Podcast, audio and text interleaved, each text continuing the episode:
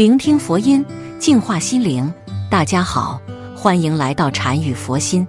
生老病死是自然规律，每个人都没有办法逃脱，而死亡是属于人生的最后一个过程。于是便出现了葬礼，这是对人们的吊唁和缅怀的一种方式。而葬礼发展到如今，已经成为了一种风俗文化。其实每个地方都有不同的习俗与禁忌。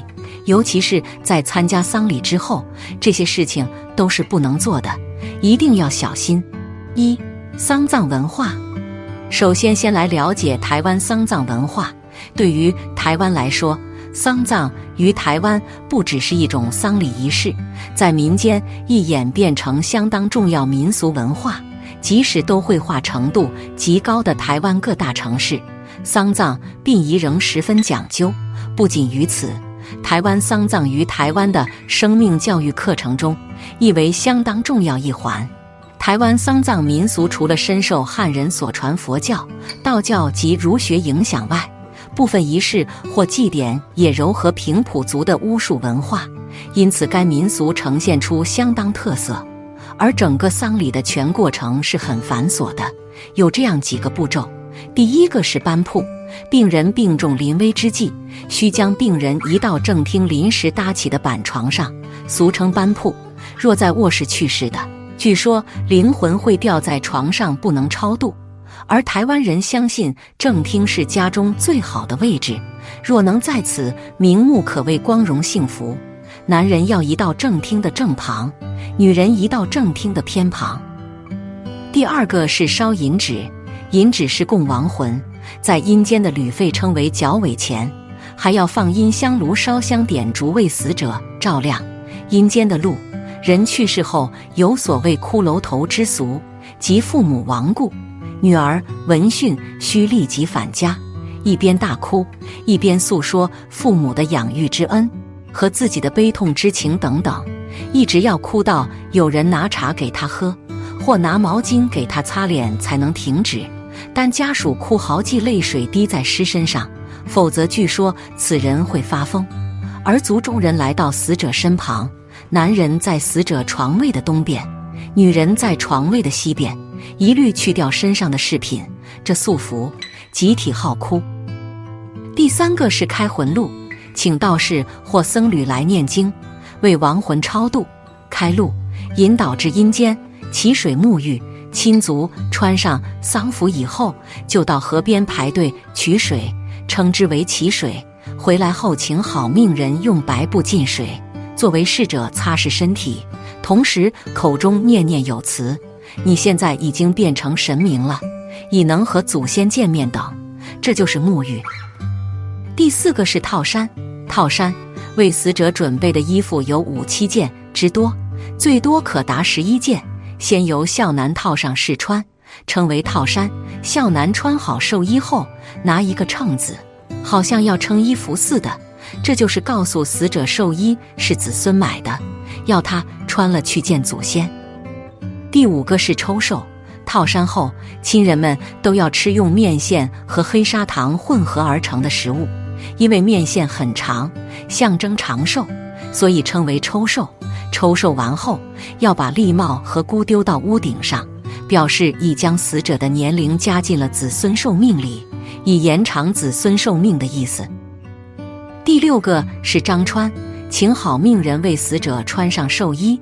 寿衣是与老人生前就准备好了的，有的甚至是出嫁时由别人送的，有的是做六十一岁大寿时别人送的生日礼物，俗称张老山仔裤。另外，女子出嫁时穿的白布衫、白布裙也可做日后的寿衣用。第七个是辞生，尸体内棺前，死者还要在阳间吃最后一餐，代表与世人告别，与十九婚桌一样，有十二种菜肴，依旧有好命人做出夹菜的动作，口中还要说些吉利的话。入殓，也就是内棺。入殓是整个葬礼的重要时刻，必须请算命先生来选择良辰吉日。可以看出，这个丧葬仪式极其的繁琐。但是随着时代的发展，如今的丧葬文化也在变得越来越简单了。不过，如今各个地方的丧葬文化也各有各的特点，体现其不同的思想文化。就比如大都市与乡下举办的葬礼就十分的不同。二、台湾丧葬的城乡差异。台湾大都市与乡下举办丧事有些许差异。乡下人为亲友举办丧事，大部分都是左邻右舍互相帮忙联络道士或和尚、金纸店、丧葬用品店、棺木店和向官吏与民意代表要挽联等等。都市由于工商社会繁忙，都市人为亲友举办丧事，大部分委托生命礼仪公司，早期在台湾被称为葬仪社。这些生命礼仪公司会派遣礼仪师，将往生者往生当日到安葬的全部流程都协助且处理圆满。台湾社会已都市化，家属委由礼仪公司专业处理已成常态。若因部分乡下亲友要求而加入传统葬仪社的处理方式，只是使往生者家属更加劳累。都市人办丧事也因为生活作息与乡下人不同。而有些许差异，乡下人捧饭都必须在日落之前，而都市人有的因为上班的关系，晚上七八点才捧饭。乡下人办丧事的纸钱灰烬要拿到河边去丢，都市人只能装在垃圾袋里当做一般垃圾处理。乡下人的房子大部分都是三合院或四合院，且在一楼，所以都租冰柜将遗体暂时冰存在家中。都市人由于电梯大楼或公寓的小电梯不方便运送遗体的生活形态，所以大部分都将遗体冰存在殡仪馆。乡下人由于大部分都将遗体请回家中，当告别式结束后，要将遗体送去火化，会用灵车运送。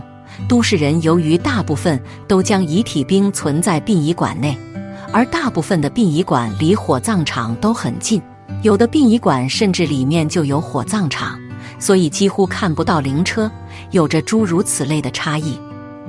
三，参加完葬礼后一定不能做这些事。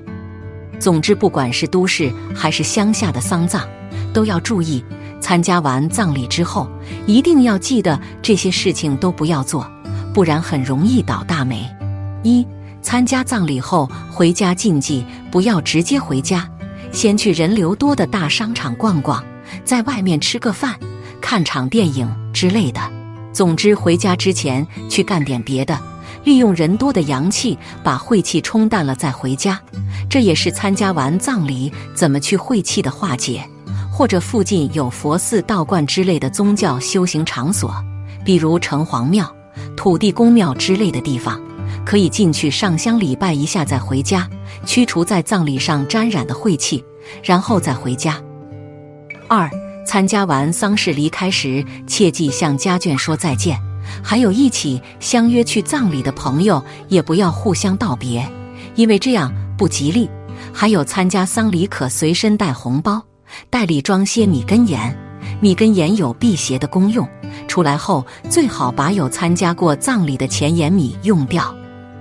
三，参加葬礼后回家禁忌不脱下参加葬礼的服装就直接抱孩子，应该先换下服装再做家里的事情。四，参加完丧事不可以直接去亲戚朋友家，比如遇到了亲戚朋友请要拒绝，可以说拜托了，改日吧。五，参加完丧事亲属过一百天才可以到别人家。朋友一个月不许去喝喜酒，生日派对不可以看新出生的小孩，子女服孝期间不走亲戚，不访友，不集会，不拜年，不参加喜事，尤其是婚礼、开业、庆贺小宝宝出生等喜事，最好不要参加。还有不能到病人家去，以免给他人带来不幸。俗语有“身穿热孝，不登临宅”，直系亲属去世第一年。春节门前忌贴红对联。六，去参加葬礼，如果待的时间很长，回家以后不要急着进门。回家进门前，把脚上面的土都弄干净，搜索，不要带土进屋。把衣服在进门前拍打一下，或者抖抖肩，拍打一下裤腿等，或者在门外把自己穿的外衣脱了，鞋子也脱了再进门。脱下来的衣物，在外面洗干净后晾晒干收起来就好了。然后热水洗澡。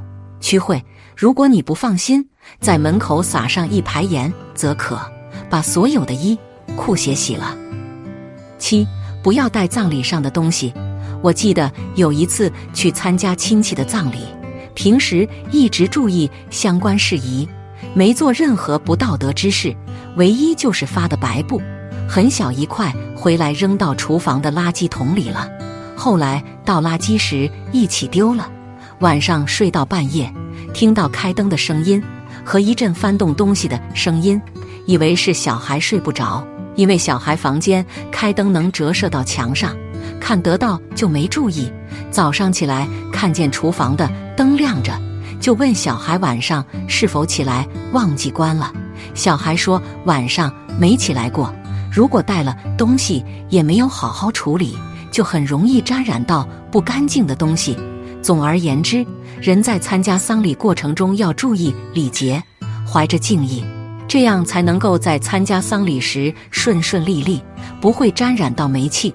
同时也能够表达对死者的敬意。好了，今天的视频到这就结束了。如果您喜欢本期内容，请给我点个赞，也可以分享给您身边的朋友看看。不要忘了右下角点击订阅我的频道，您的支持是我最大的动力。我们下期再见。